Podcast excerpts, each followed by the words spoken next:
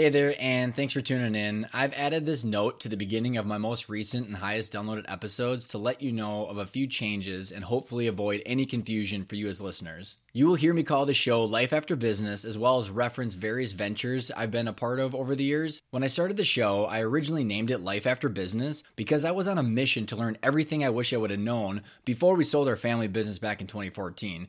And after 200 episodes and tons of information that I've learned, I finally decided to change the name to better reflect me, the content, and the guests. One of the biggest lessons I've learned is business owners and entrepreneurs who are the happiest and most successful, in my mind, didn't focus only on sucking all the cash out of the company, and they knew the business was going to eventually continue on without them at some point in time. They literally knew exactly what they wanted from their business long term and why. They intentionally focused on building a valuable company so they could have the freedom of choices to do what they wanted from the business. So they focused on strategies that would grow value long term and give them the freedom to choose. You can learn more about the name change, my major lessons, and our definition of intentional growth in episode 200. Enjoy the episode that you're listening to right now, and thanks for being a listener. Welcome to Life After Business, the podcast that helps you understand how to increase the value of your business, what your company is worth, and what your exit options are. Host Ryan Tansom and his guests give you all the information you need to get clarity and control over your business and take pride in a valuable company that gives you freedom and choices to exit on your terms. Hey, everybody, welcome back to the Life After Business podcast. This is episode 178, and this is Ryan Tansom, your host, where we are talking about value growth. We're in a mini series uh, that is about principle number four of our five growth and exit principles, and that is increase value. If you didn't listen to episode one with Ken Sangenario about how to increase the value of a company, go check it out. It sets a great foundation for today's topic about how to build a strategic plan that is value growth centric. So, inside of the fourth principle, we talk about increasing value as it relates to the eight functional areas of a business. So, there are eight areas planning, leadership, sales, marketing, people, operations, finance and legal. And each of these different functional areas, and there's a bunch of subsets underneath them that all roll up into these eight, that they each of these eight areas have to be working in level with each other and then the same level of effectiveness and maturity. If if they're way out of whack, then you're not effectively growing your company. And the way to effectively grow your company and to grow the value is by de-risking your business and making sure that they all work together in unison. So the example would be is if your sales and marketing are off the charts amazing, but your finance and operations are weaker, you're you're not effectively going to be able to monetize the growth because of your weak areas. So we need to have all these in level. We need to figure out how to prioritize what projects we're working on. And if you're running a system like EOS, operating the entrepreneur operating system or Rockefeller habits or whatever it might be, you need to figure out where you're trying to go and how you're going to to prioritize these different projects and making sure that you are increasing the value of the business and not focusing on annual income and solving for your W 2 income and distribution. This is about solving for value creation and the value of the business. So, what we have found out uh, after working with tons of clients is that there are generally a few of these different eight categories that are the weakest among them all. And that would be the planning area, the finance area, and then the sales and marketing. So, what we are doing today is we have Greg Meredith on the show that is going to talk about strategic planning. He has decades of experience advising customers and clients. He's owned businesses himself, he's an entrepreneur, and he's broken strategic planning into 10 easy steps and different activities and exercises that you have to go through to build your strategic plan. If you're thinking, oh, you know what, I've got a strategic plan and I don't need this as much because I'm running EOS or whatever it might be you should really dial in because we talk about in this episode how EOS or a VTO or goals of going from 10 to 15 million dollars, those are goals, they're not strategies. Understanding how you're picking your strategies and what choices you're making, whether you're going through distribution channels or whether you're going to go uh, to different geographic markets, different products and services that you're picking up,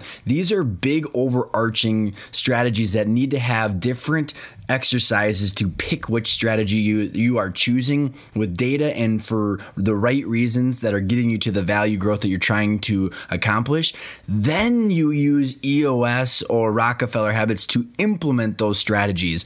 I've seen people use EOS or Rockefeller habits and implement really terrible strategies really fast. So check out this episode because it's going to make it very easy for you to digest as Greg describes these different steps and the exercises that are in each of these steps where you could have a strategic plan literally in a, in a month and a half after a few sessions so you know which direction you're going and how you're going to accomplish the growth that you want to accomplish. If you're interested in this topic and you want to dive more into it, check out our two day growth and exit boot camp that is based on two companies that are 10 million in revenue, a million in EBITDA, where we walk through the five different principles. We dive deep into the eight functional areas of value growth, dive into valuations, exit options like ESOPs, private and how this all ties into you identifying what you finally want from your business with the end in mind and then backing into everything. So without further ado, I really hope you enjoy this episode with Greg.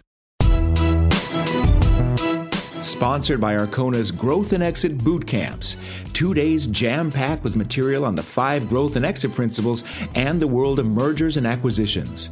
You'll walk away knowing exactly what steps to take to get your target valuation and your best exit option. Two days at Arcona's Boot Camp will give you the clarity to control the rest of your journey as an entrepreneur.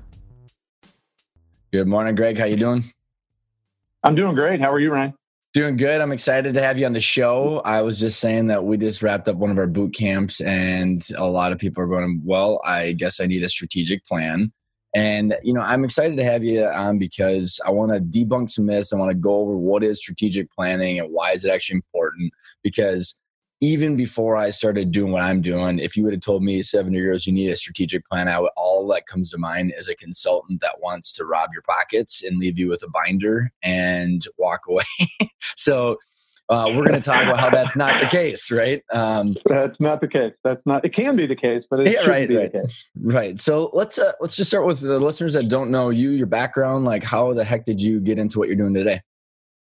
Yeah. So I. Uh, I'll take you back. I, I, got an MBA from Ohio State and uh, wasn't sure exactly what I wanted to do. I knew I wanted to do some consulting work, so I actually set up my own consulting practice right out of graduate school and found myself doing a lot of work with small, mid sized businesses. And one of the things that became evident was that uh, most lacked a strategic plan. And so I started doing a little bit of work in that area.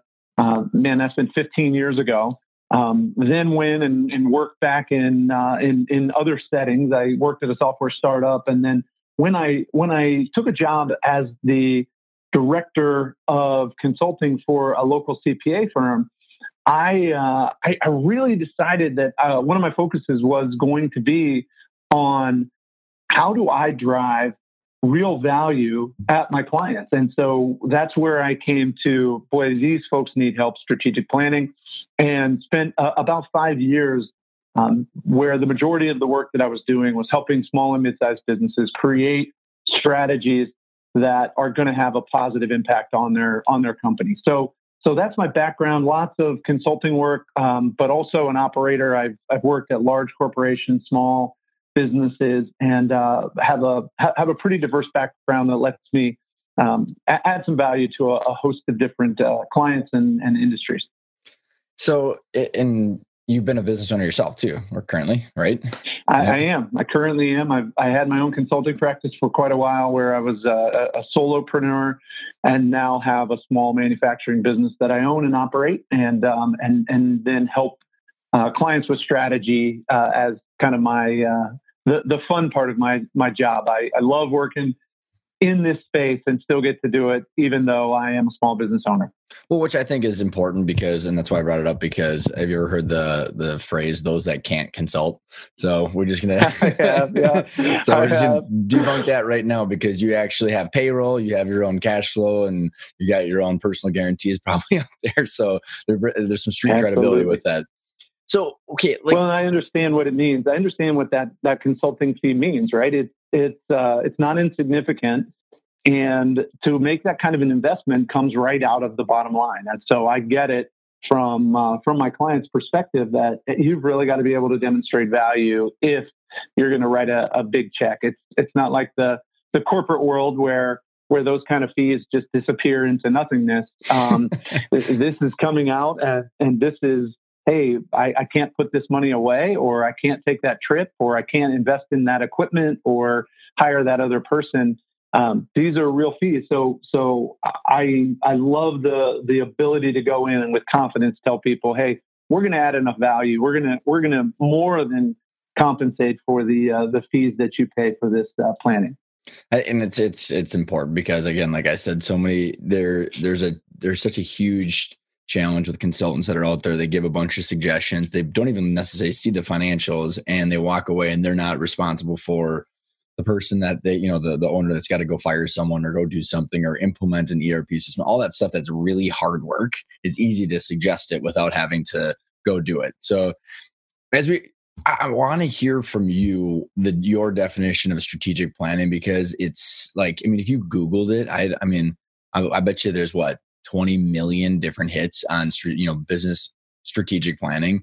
So like what is it and what is it not? And maybe even to preface it um, with this Greg is like you know in the Twin Cities here there are thousands of companies that are running EOS and you know there's and which has also grown significantly across the US and yeah, I think Gino even says in the book Traction that EOS is not strategic planning. I mean, your VTO are goals because your your goals are to go from 10 million to 15 million. But like, how are you doing that? So like, and then with also that kind of context is like, then there's the you know Procter and Gamble like you know hundred thousand dollar three ring binder. So like for you, like how do you given that kind of foundation, yeah. maybe kind of give your definition and what it is? No, that's a great question. And, and so, what I typically will do when I do a presentation on strategic planning, I will start by asking people to define strategic planning. And I'll either ask them to define strategic planning or I will ask them to define strategy.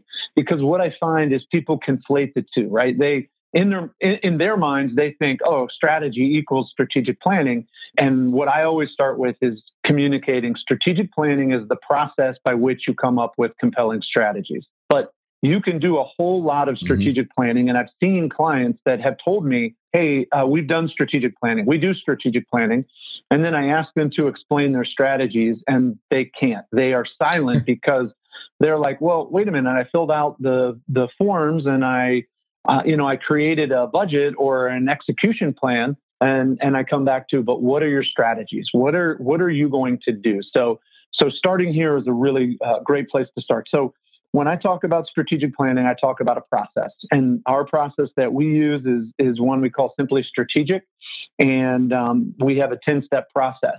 But I will also tell you that if at the end of that process we have not created compelling strategies, strategies that are going to transform your business, then we've failed. So strategic planning is really just coming up with strategies. And the way I define strategy is how you create a sustainable competitive advantage through the acquisition, organization, and deployment of assets. And I think it might be valuable for us to spend a little time breaking that down just because that's mm-hmm. a lot of words and it's a lot of, you know, business words, just like when you talk about strategy and having uh, you know, uh, millions of hits on Google if you talk about strategy or strategic mm-hmm. planning. I think the idea of a sustainable competitive advantage, people may have heard of it or it's just business speak to them, but I think there's real power in understanding what that looks like and how small and mid-sized businesses should still be driving for and trying to create these sustainable competitive advantages. So so that's how I define strategy is creating those sustainable competitive advantages and you do that by um, acquiring, organizing, and deploying assets at your it. disposal. I love it, and we are yeah. going to we are going to dive into that too, and then some of the components of how to do that, and maybe just to to to because I'm just thinking of my. if I was talking to myself seven years ago. It's okay. This is not when you say there's a process. There's a start and stop to this project, right? It's not the ongoing process of running the business like an EOS or an ongoing operating system, right? right. There, there's a there's an outcome to the end of this. That's right. Now, I do find that some clients, and, and this is kind of jumping to the end, but uh, some of our clients aren't running an EOS, and and I I love the EOS model. I've I've worked with several clients who who use strategic planning as the as the funnel, the input into their EOS, which is the way mm-hmm. I think it should operate. Yep, yep, yep. Um, but some clients aren't running that EOS, and so what I'll do is I'll help them create uh, what I just call quarterly priority plans so that they are are taking a, a, light version of what you would get from a, a, a true operating system, mm-hmm. a professional management system, and make sure that they are putting actions to the strategies that they've created. But I love it. But yes, it is. Um, it's intended not as a replacement for, but really the kickoff point to say what are you're you're creating this efficiency engine. You're going to run your business um, against a really well defined uh, system what are you running to, right? If you're pointed at the wrong thing, um, an efficient engine is going to take you in the wrong direction faster. And so that's really where that's so true. Yeah, though. that's really yeah, that's really where we we we differentiate is to say, you know, strategy tells you what you should be doing. How are you going to win, right? Where are you going to play and how are you going to win? And that is those are the big the big picture questions that then you funnel into a, a really great professional management system to um, to, to execute. That's I, you. There's a lot of gold in that because I mean, I, it's also the whole. The another analogy is if you've got the ladder on the wrong wall, you run up really fast, you're on the wrong wall still. and that's right. I got a couple in in that light too. I think these these are some good stories that uh, as we dive into what is strategic planning, kind of some of the core components of it. I from my old perspective, our old business, I mean, like we had, you know, it started off as a co- in, the, in the copier industry. Then there was consolidation with telecom and software, managed IT services. And then we even picked up, I mean, people are going to laugh, water filtration unit. We, we literally had a water filtration. We were competing with Culligan in one of our divisions. And so why that all happened is because we would go to trade shows and go to our uh, business you know business conferences. We'd be sitting at the bar and some owner from you know atlanta would tell us what they're doing. We'd go home and then we would implement it without actually know so like, a lot of entrepreneurs i think they're obviously competitive. They have a lot of the flashy object syndrome. They're visionaries. So what, what would you say to the people that are thinking that they already have lots of strategies and they can't even execute the ones that they're on? And they have all this stuff that's coming at them does that make yep. sense to me? oh yeah, yeah, yeah. No, the way I describe this is um, there are opportunistic strategies and there are prescriptive strategies. And so when I talk to entrepreneurs, I tell everyone, and and I think this is true. I've worked with you know companies with three hundred million dollars in revenue. I've worked with companies with uh, less than a million dollars in revenue. And the hardest thing to do is to go from zero revenue to 2 million in revenue. And that person is a very unique type of entrepreneur right? So i listened a little bit to your your uh, podcast with gino mm-hmm. um, from from the eos from the traction group. And um, there are some nuggets in there that i think are absolutely gold. But the skill set that i always find from that zero to two million is you have to understand your customers well. Either you've been there or you've served them in some capacity but you have to be very flexible and opportunistic because you may be trying to sell them water and they need ice or you're trying to sell them ice and they need Coca Cola. And so that opportunistic entrepreneur is the one who succeeds, right? Because because he or she can pivot so quickly and say, "Oh, well, you don't need ice, you need water," and all of a sudden, you know, she's figured melting. it out and she's yeah, selling them water. water. and, and yeah, and and there you go. You've got uh, you've got what they need. What happens though is that entrepreneur that's wired that way for success then has a company that she's running that's a $5 million company or a $10 million company. And she hasn't changed her mindset. She hasn't gone from all of my strategies are opportunistic to a prescriptive strategy approach. And so I think both are very, very, they're, they're not impossible, but early stage companies need to be flexible and, and consider lots of opportunistic strategies. But as you find product market fit and as you get into a space where you know what works and you know how you're making money, you need to become increasingly prescriptive. And that's very, very hard for that early stage entrepreneur who's wired in a way that when I'm sitting at a bar and I hear something great, I'm going to do that, right?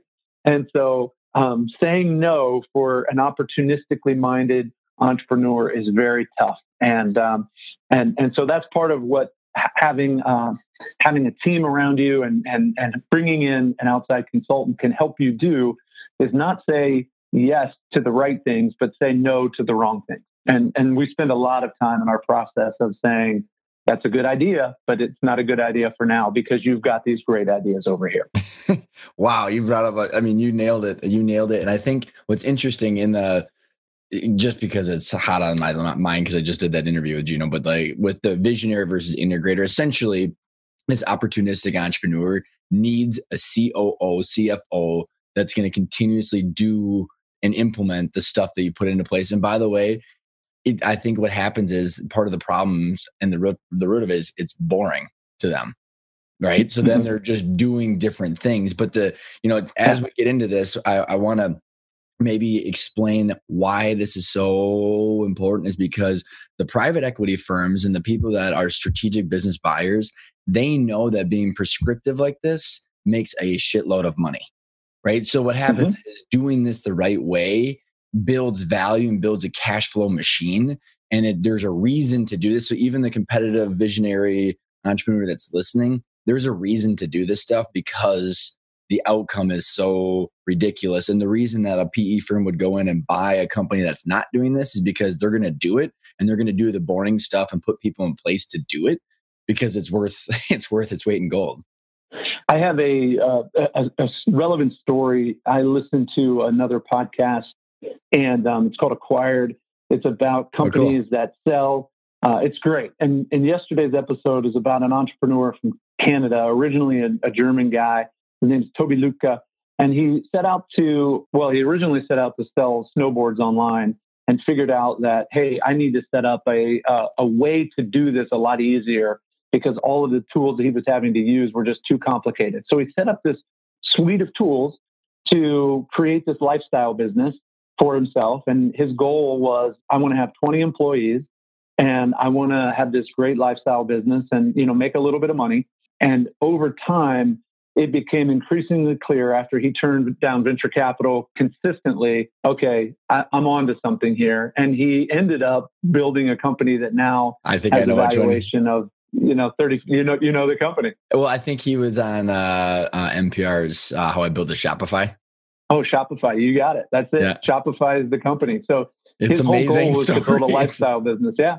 Yeah. It's amazing. And and what he realized was, oh, wait a minute. I figured this out, right? I I know how this works. This market is huge. And he was uniquely positioned to to really grow that thing. His partner in that effort got out after, you know, bef- before the rapid growth happened. And and he looked at himself and said, "Oh, this is not fun for me anymore. I don't want to scale this business. I, I'm an early stage guy. I want to get back into more early stage ventures." And so, um, is is very you know it, it if you're an entrepreneur and you're used to that excitement of solving the new problem, uh, being you know so responsive and being able to pivot, um, it's very challenging to to then say, "Oh, nope, I'm going to be prescriptive. I found it. I just have to run this play a thousand times, right? Mm-hmm, and mm-hmm. and Toby, what convinced him was he said, I'm going to run five tests to acquire new clients. And when he ran them, he said, if I if two of them work, I will go out and and start talking to venture capitalists. And he found that all five of them worked, right? Oh so gosh. every every thing he tried in that experiment worked. And he's like, okay, I need to give in to the fact that I've stumbled into something great. So so yeah, I, I think we would all love to have that business at the end that was, hey, $35 billion or whatever it's worth. But but making that deal of, oh, but that means I'm gonna have to do a lot of things that maybe aren't exciting for me, that I don't love, that don't come naturally. I'm gonna have to maybe take some risks that aren't, you know, easy for me. You know, part of this process of strategic planning is coming to grips with what are you willing to do and what are you not and and it's different for everybody so so part of what we work on with clients is is really helping them lay that out and and make those trade-offs which is a, perfect story and example for it and then you know one more and then we can get into the nuts and bolts of what is actually the inputs for the the, uh, the strategic plan but you know when i think about and I, I don't know if I mentioned it on the podcast with Gino, but you know, he was talking about, you know, as an entrepreneur, do you like business B2B or do you like B2C? Are you a product or a service? I mean, and that he was talking about it as an individual, but what's interesting is people that have grown a company, they might be in the company that they don't like. And and so you know, yep. having that being a filter too, because I I didn't like selling equipment, which is why I pushed towards the solutions and the IT services and all this stuff. Yeah. But I realized that there's a there's another competitor here in town that just stuck to copiers and managed print, and they made thousand times more money than we did. and it's like yep. if we would have done some sort of strategic planning, say, hey, what are we going to do and not do? We'd be, we'd have more money, but like I, we essentially were our own worst nightmares because we didn't realize that there was our personalities were also coming out as related to the the strategic plan or lack of. I, I'm working with a client right now that it's a it's a family business and they were sitting around the table talking about extensions that they could do to their business right we could go into you know this digital space we could do this we could do that and one of the brothers just stopped and said you know what guys we're really good with physical assets we're really good at at building things at managing things at, at taking something physical and putting it in the ground and um, and it centered the conversation with them around, hey, you know, this is part of who we are. This is part of our DNA. Not saying that we couldn't do those other things, but as long as we have great opportunities in the space where we're great, let's keep chasing those opportunities as opposed to the ones that maybe look attractive, but we don't demonstrate the knowledge and expertise that mm-hmm. we do on this other it's stuff. A, it's so, a great way. So it, it's a it's a common it's a common thing. Every the grass is always greener. Every product company wants to be a services company. Every services company wants to start selling products. I mean, it, it's it, it's common. So now, uh, as we get into the guts of what okay, what does go into a strategic plan? You know, uh, my partner Pat always says, who we both know, this strategic plan is just your it's just a set of choices right but then how are yep. you making those choices so maybe kind of like give a run through of yeah. what is what is involved in the strategic plan and then i think where you're in, you've got some different uh, functions of that strategic plan i think we can dive a little bit further into i i love that and um and, and that idea that uh strategy is really boils down to some of those key choices and trade-offs i think is is a great framework to to think about strategic planning. Um, and, and I'll say up front that there are a lot of good strategic planning processes. Um, I think there are, you know, you could use a lot of different processes and come out with a good strategic plan. My uh, encouragement, my challenge to everyone who's thinking about it is make sure that you are not just going through the motions, right? The analysis is great. Um, coming up with action items is great. But if you don't really focus on those compelling strategies, um, you can miss the boat. You can get convince yourself that you have done the work when you really haven't done the hard work of creating strategies. So as we talk through this and these elements, know that it's all building to what are our strategies. And so in our process, the 10 step process and um, and we're building to step eight, which is what are our strategies? So so our first step is uh, just a company overview. Always want to work with clients so that they can put together a synthesis of the history of the company, um, what's their mission, vision, and values? Some people use a purpose statement, um, but we want to work with a lot of what's already there. I always talk to people about uh, some of these key elements, and there's a lot of um, people that are jaded by having spent, you know, three days to come up with a, a 12 word sentence uh, their mission statement. And uh, I, I, you know, I, I tell them, hey, we're not going to do that. We're going to push through these basic elements and we're going to have a company overview. And the purpose of the overview is I find that lots of people um, end up sharing their strategic plan. They might share it with a potential investor. They might use it as part of a loan package with the bank. They may give it to an advisory board that they're using. And so just having that, that, hey, this is who we are you know, just some basics of this is how we got started. This is our core business model. Here are some key metrics, basic financial metrics that that would give a snapshot of the company. And so we um, we we start with that company overview. The second thing that we do is is work on a market and competitor analysis. So I want to make sure that uh, the clients look and say and and answer that question. Um, where are we going to play and who else is playing in this space, right? Because that often gets overlooked. There's just this assumption that, hey, we're a copier company and we, you know, we do copiers. there are other opportunities. There are other ways that you could be deploying your assets to other markets. And we want to make sure that we're stopping and looking and thinking about the markets that you're serving today. Are there markets that you should be exiting, right? Like there, mm-hmm. there are clients all the time where when you put them on a, a four box grid, that, that old BCG matrix that many of your listeners will have seen, where it talks about stars and dogs and, you know, cash question cows, marks, yeah. cash cows. Yeah, you, you've seen it that when you put their market in the dog box, right? And they say, you know, they will have told you, oh no, it's not a high growth market. Oh no, we don't have a, a big share of the market. And then I say, well, you know, according to the Boston Consulting Group, who's been doing this longer than any of us, uh, that market is a dog. And then they get really defensive, right? It's like, well, you're telling me my market's a dog. And I'm like, no, no, you said it was a dog. You were the one that said it's not growing and you don't have a big percentage of the share. And, um, and just coming to grips with that. Uh, and, and then a real honest competitor analysis, right? Uh, I always try to draw a, a box, a, a four box grid where it shows your company in a positive light, right? Like where, hey, you're in the upper right hand quadrant. You have a couple of axes points that are, are great. So maybe um, you're high growth and you have um, uh, lots of brand prestige. You're in the upper right hand corner. That's awesome against your competitors. And you can see, like, oh man, that's really good. But then you can also draw that competitive analysis and look and see yourself in the bottom left, right? Where you can say, oh, but we're low profit and, you know, maybe we have high employee turnover, you know, mm-hmm. whatever it might be where you against your competitors find out where you look good against them, find out where you look bad so that you can understand um, from a, from a, a, a potential customer perspective hey, this is uh, this is how people view us. This is how mm-hmm. people think of us. So we'll spend some time um, doing that um, that marketing competitor analysis as step two. Well, I was going to say, and just a, a couple comments on that too is so many times like that that that's so crucial and by the way this is like you know what a private equity firm does with their investment thesis they do that and then decide what markets yeah. and and and place and industries they want to get into because my old industries the, the print volume is declining by 25% every single year I mean, like, ooh, that doesn't sound appealing, right? So like you, you start to like look at this and say, well, how are you going to deploy your assets and why and where?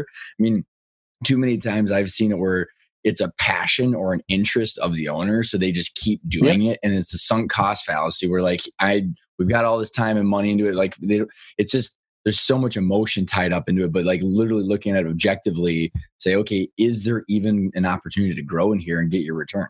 Absolutely, and they they have these valuable skills and assets, but all they've ever done is um, they've they've served this market over here. If they just pivoted, you know, 40 degrees and they looked at a different market, they those same skills and assets and talents would be really effective, but they cannot see that because there's so much emotional tie back to back to the market that they grew up in. I I, I had a, a, a client one time that that that was the exact case, right? He had grown up in the chimney business, right? So he had had grown up in the chimney and made products for the chimney service business, and it was a tiny little niche, as you might imagine. But the skills were equivalent to uh, a lot of the things that they made were were used for decks as well, right? And so mm-hmm. they had this little chimney business that was tiny, and then they had this deck business. Well, he spent all of his time and managerial energy and and dollars on the chimney because he had 25 years of experience there when the deck business was growing at you That's know five five x the rate,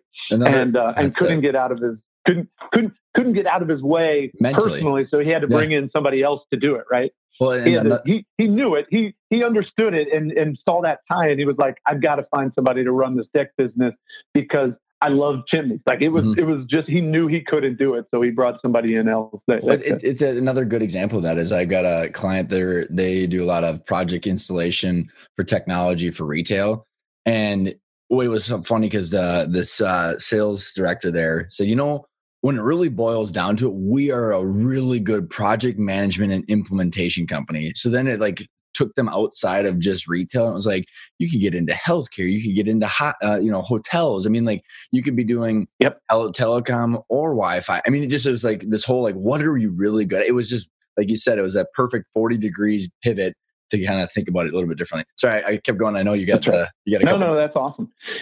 No, the, the third one is sustainable competitive advantage. I want to spend a little bit of time on this. Just when I talk about a sustainable competitive advantage, which is a key part of defining what a strategy is, right? Strategy is about creating those sustainable competitive advantages. Sustainable competitive advantages are these advantages you have over your competition that will allow you to achieve higher margins or generate more sales or you know maybe even retain more customers right so so it's something that gives you a real advantage over the competition and an example that i often use is mcdonald's so when i was in um, business school in the early 2000s i took a class that class had a professor who said hey you should all even though you're poor you know graduate students you should all be investing in an IRA. At the time, the max contribution was three grand. And so I took him up on it and decided rather than, you know, buying a, a, a simple uh, mutual fund, I was going to go out and pick stocks, right? So I decided I was going to pick three stocks and I started doing this research on these stocks. And I read an analyst report of McDonald's and something resonated in it that has I've never forgotten. And that is that the guy said uh, whatever the market cap for McDonald's was at the time, let's say it was 5 billion or 10 billion dollars. He said, "What the market is valuing McDonald's as today is a restaurant company, but it should not be valued as a restaurant company. It should be valued as a real estate company." And he went on to make the case that what McDonald's strategy had been for the last 50 years since the early 1950s was acquiring the best locations in the best towns all over the United States and then eventually the world. And he said, you know, of course, they deploy those assets today, that real estate, against McDonald's restaurant, but they could flip that relatively quickly and start to deploy those assets against any number of other restaurant concepts or you know other retail opportunities or office space or, or whatever that the real value that they had created, you know, there's value in the brand and the golden arches and all those things, but the real value was the real estate. And he said, if you value it as real estate, rather than having a 10 billion market cap, it would have an 18 billion dollar market cap, and so it's a clear buy. And so I bought it. But that's the that's the basis of when I try to explain to people what is a sustainable competitive advantage, having the best corner in every small town in America is a sustainable competitive for McDonald's, a sustainable competitive advantage for McDonald's, right? You can't just go and create the best corners, you know, over mm-hmm. and over. And so any competitor, Wendy's or Burger King or whoever it is, if you just start to notice who's got the better corner, in three out of four cases, McDonald's is going to be in a better location than their competitors because they were there first. And so that is a sustainable competitive advantage. And that's what you as a business owner are looking for. What are those things that we have? What can we develop?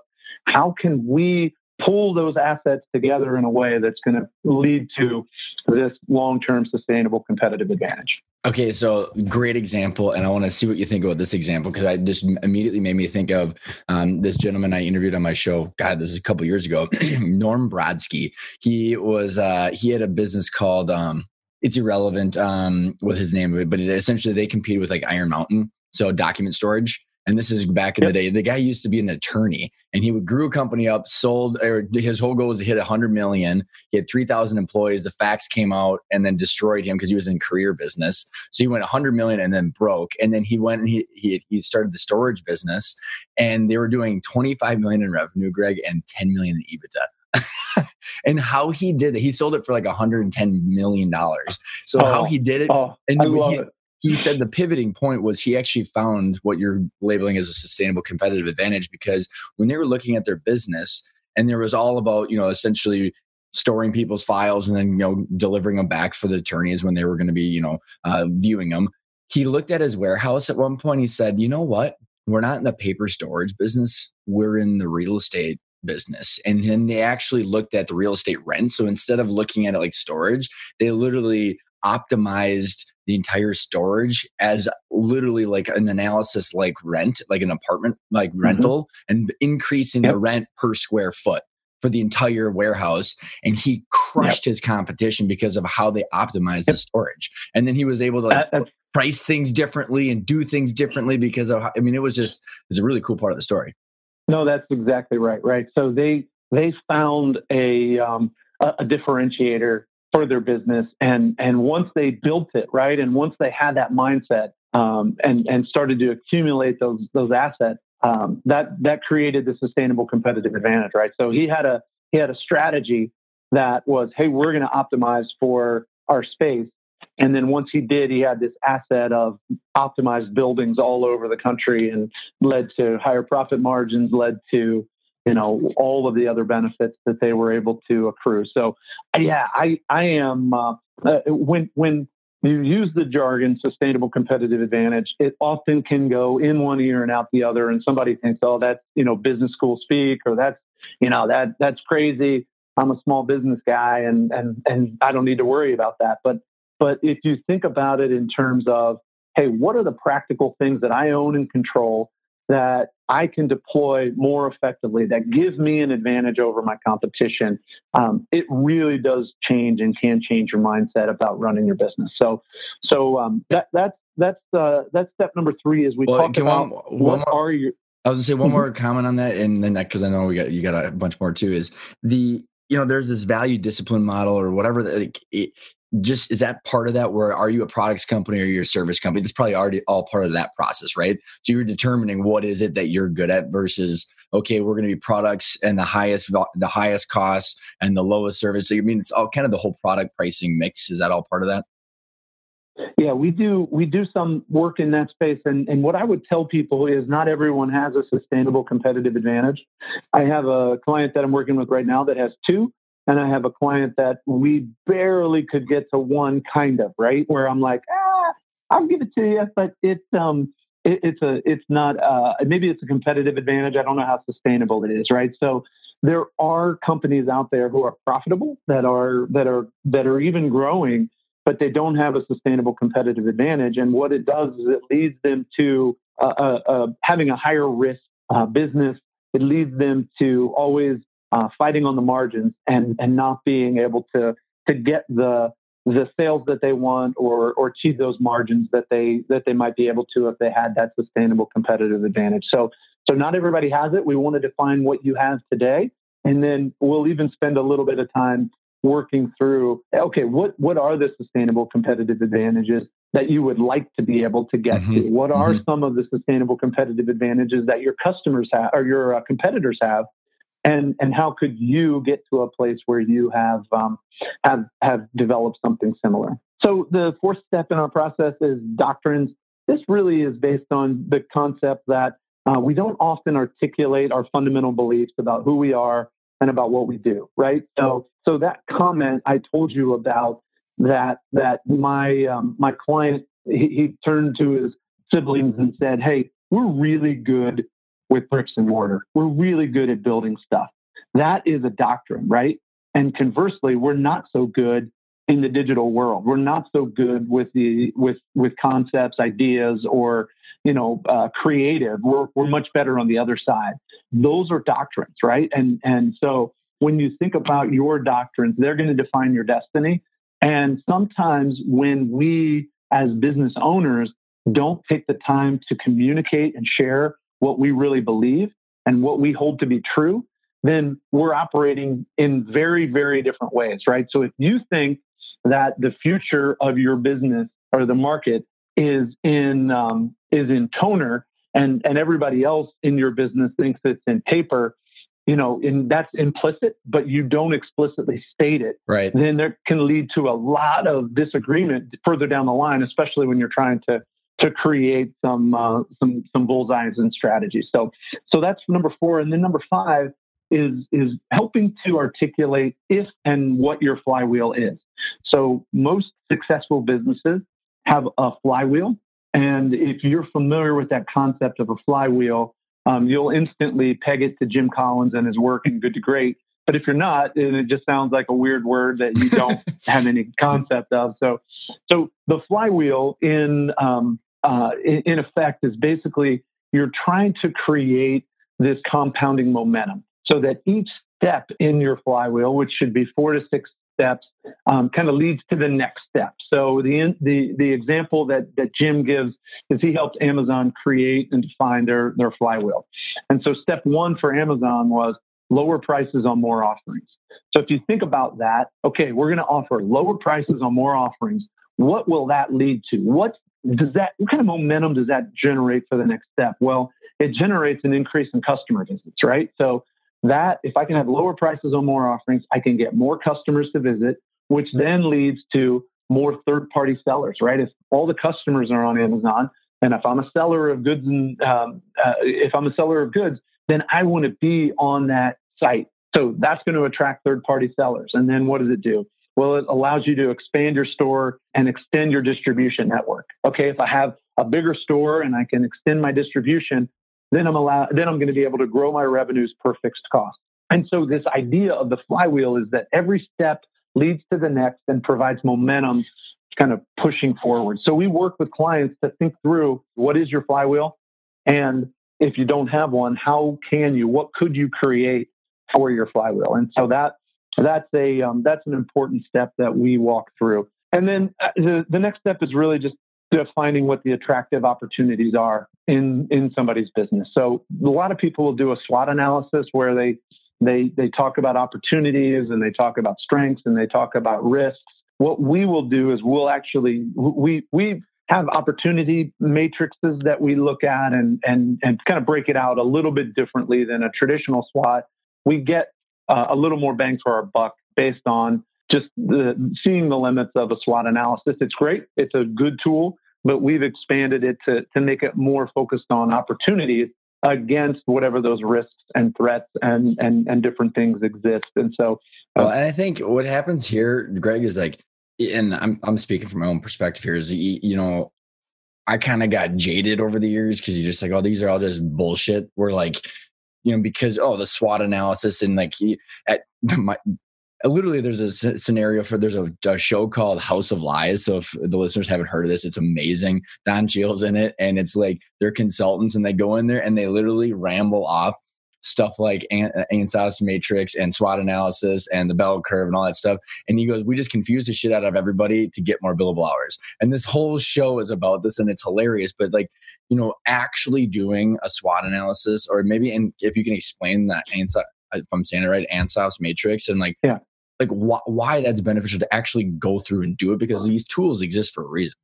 Yeah, no, they're they're great tools, and and oftentimes what happens is they're reserved for really large companies, right? Because it is hard, and mm-hmm. and and people don't bring them together in a simple way. And so one of the things that that I've tried to do with this process is is take the best of the best, keep it simple, but also make it to where there is enough insight that by the time you get to the place where you're creating your strategies, you can look and say, oh, yeah, of course we're going to do this, or of course we're going to try that. So the basics of the Ansoff matrix really is about looking at what you do today and the markets you serve today versus opportunities that you could do on the products and services side. So new products and services or new markets that you could go and serve. And so what it does is it says, okay, in the existing markets with the existing products and service, what are opportunities that we could go and explore?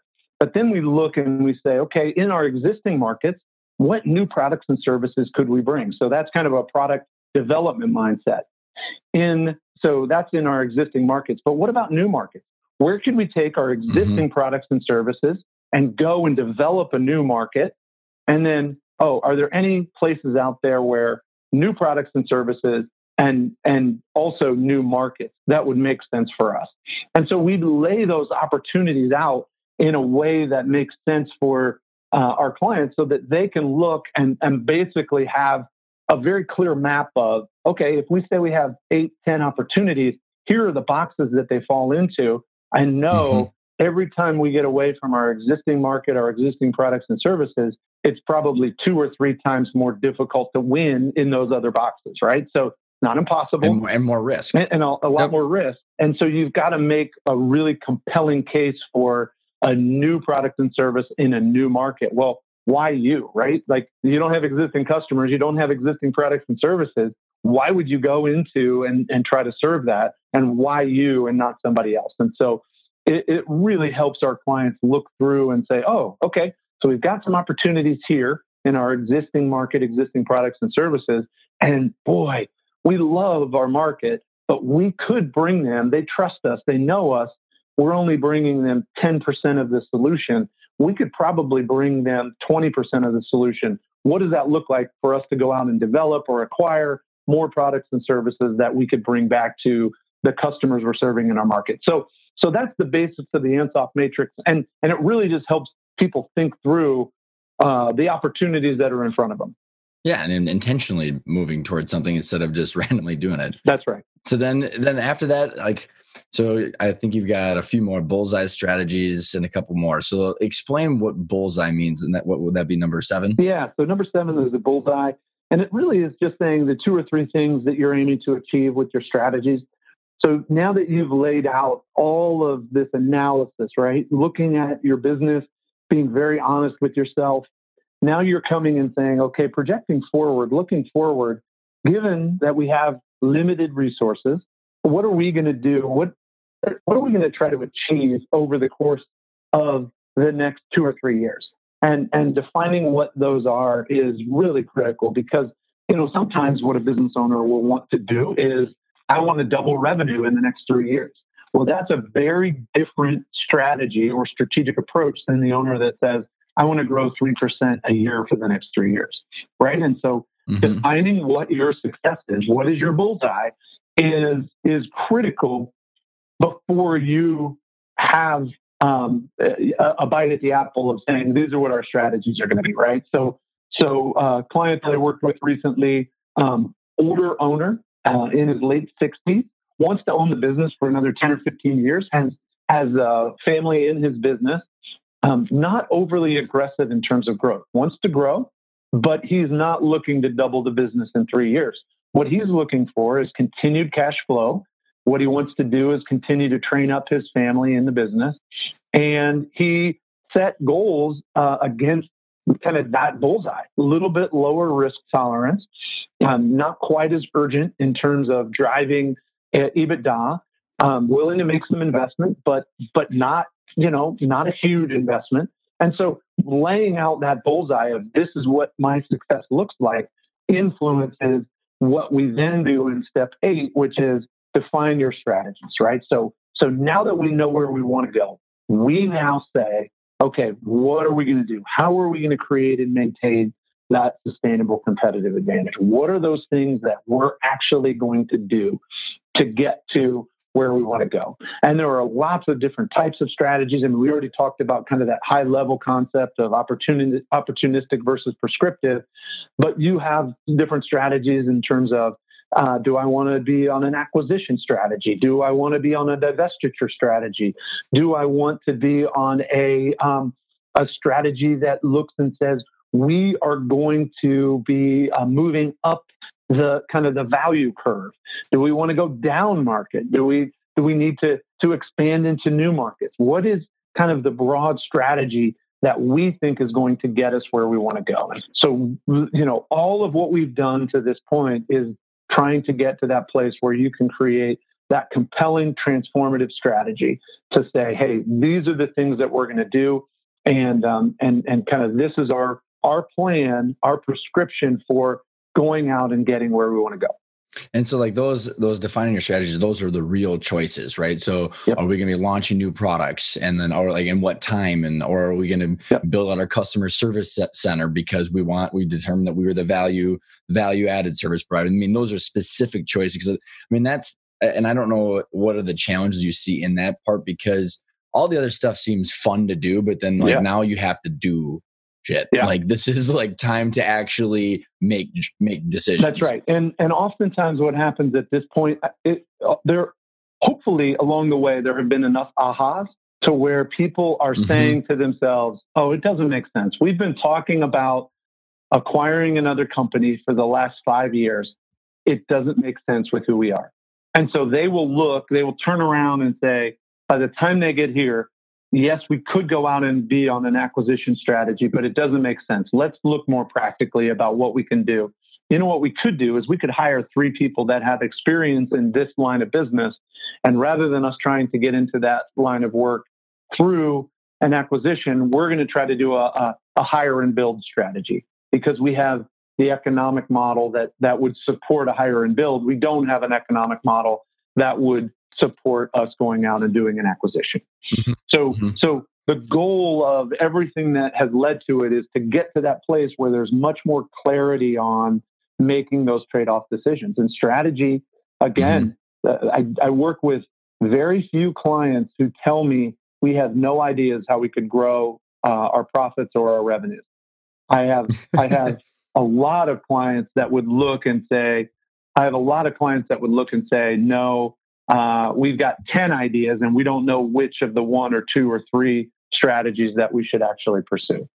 So I love it. And I know we're going to be running short on time here. So, like, so maybe wrap up with the next two. And then I want to talk about the financials too, because this is something and we're going to be doing a, an episode on this as well and it, it, it's tying it to reality too so maybe kind of tie up your two and then we can go into the financials yeah, that sounds great. Let's talk about the last two. Um, these are basically ways that you can now go and implement your strategies. For folks that have a good operating system in place, um, it's very natural fit, right? And and the last two can really be just integrated into the existing process. But if if that doesn't exist for a company, if they haven't matured to the place where they have a, a, a, good professional management system, then step number nine is priority planning, where we will walk through some practical ways that they can implement their their strategies. So I typically will work with a company and say no more than five strategies.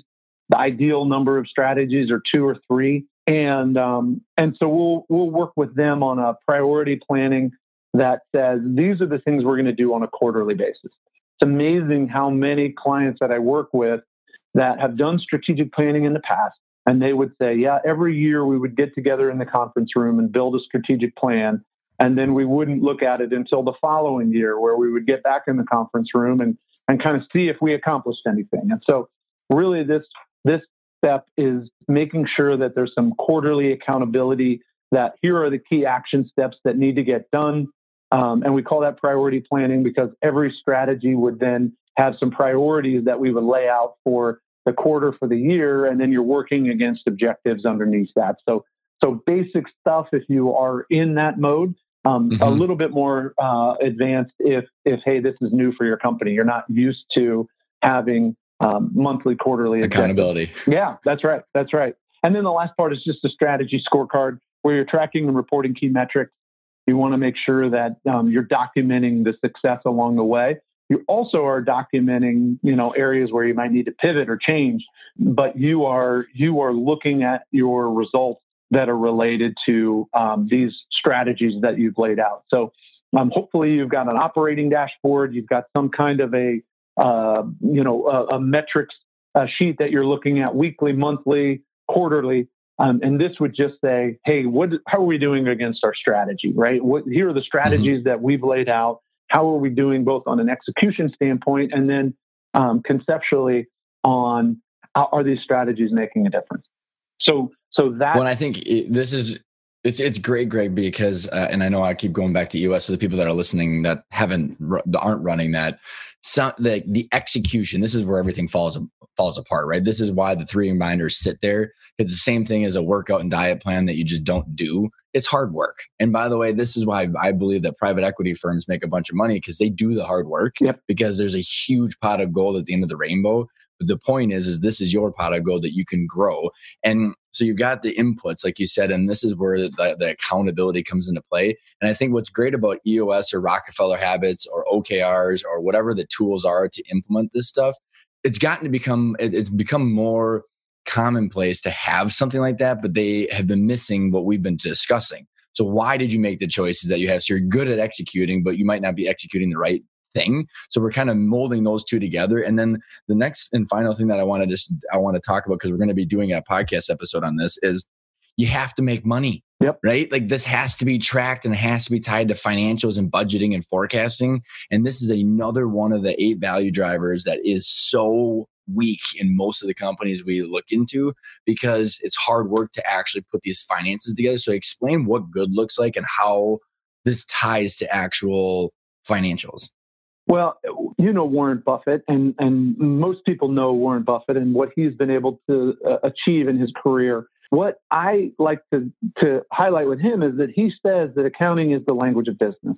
And so we can talk and, and, and define lots of things that are that are strategies and are are absolutely essential for you know growing your business. But if you don't know what your business is doing in terms of your financials and the metrics that show up on just your your, your primary financial statements, you're doing yourself a grave disservice, right? Because it is easy to convince ourselves that we are doing a great job because we have hit three objectives for the month or for the quarter. But then you look at that cash flow statement and you have zero dollars in the bank, or you look at your your P and you've got a two percent margin on on uh, the business that you've sold, or you look at your balance sheet and you realize that your um, the the the the bank will never loan you another dime because you are so extended and, and have absolutely no uh, strength on your balance sheet. And so you have to be able to tie it back to the the financials to to your ultimate the, the language of your business, right? If if it's not translating back, then you have left a big gap. And so I always uh, in in that company overview,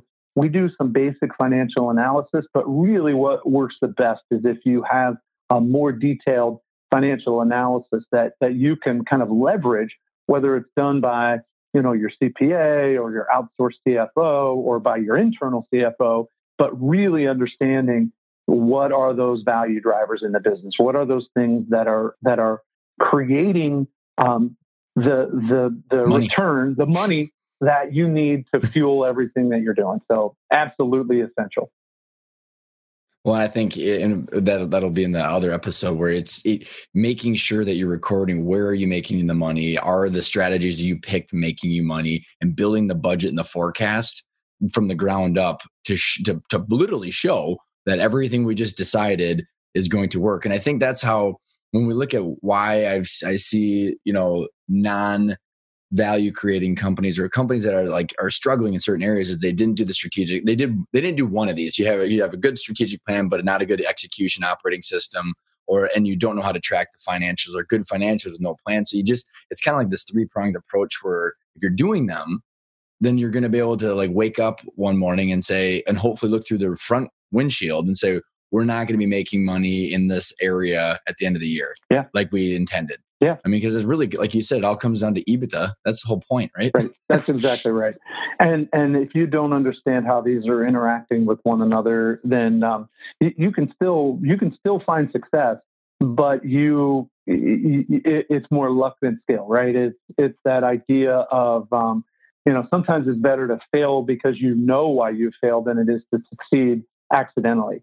And so, not understanding how you know your strategic plan ties back to your financials and vice versa um, is a real failure of, of uh, ownership of leadership.